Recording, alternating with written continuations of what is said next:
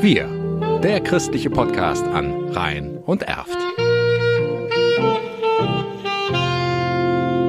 Mit Jan Sting. Unüberhörbar ist das kleine Lastendreirad Ape, wenn es durch die Frechner Innenstadt knattert. Im Gepäckraum ist Platz für Kaffeemaschinen, Filter, Pulver, Tassentische und Bänke.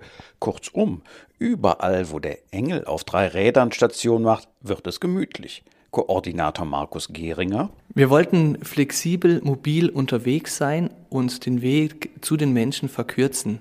Wir wollten in die einzelnen Ortschaften tuckern und somit den Menschen ein Gesprächscafé anbieten. Markus Geringer und gut 30 Ehrenamtliche sind mit ihrer Ape gern gesehen. Die Hemmschwelle, mit den Mitarbeitern der katholischen Pfarrgemeinschaft ins Gespräch zu kommen, ja womöglich um Rat und Hilfe zu fragen, ist vergleichsweise gering. Es ist immer ein Türöffner, die Ape, und es macht einen gemütlich angenehmen Flair, wenn an so einer Ape Kaffeetische aufgebaut sind. Und ja, der Zugang da zu den Menschen ist relativ einfach dann gegeben. Die Ape ist in Frechen mit mittlerweile im Stadtbild und in den Ortschaften bekannt.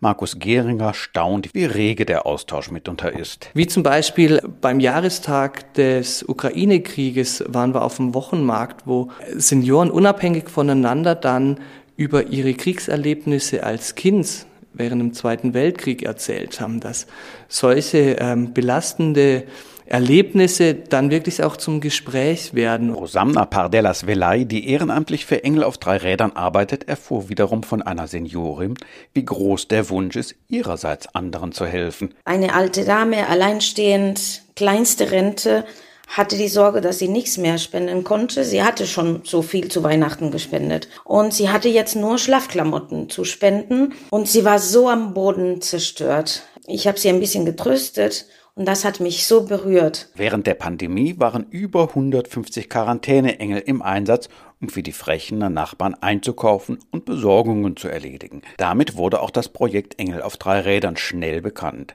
Rosamna Pardelas Velay erinnert sich. In der Corona-Zeit haben wir gemerkt, wie viele ältere Menschen allein sind und keinen Kontakt haben. Teilweise sind wir das Highlight des Tages. Wir quatschen, hören zu, scherzen. Es tut ihnen gut, aber mir tut es auch wirklich gut. Ich bin so dankbar.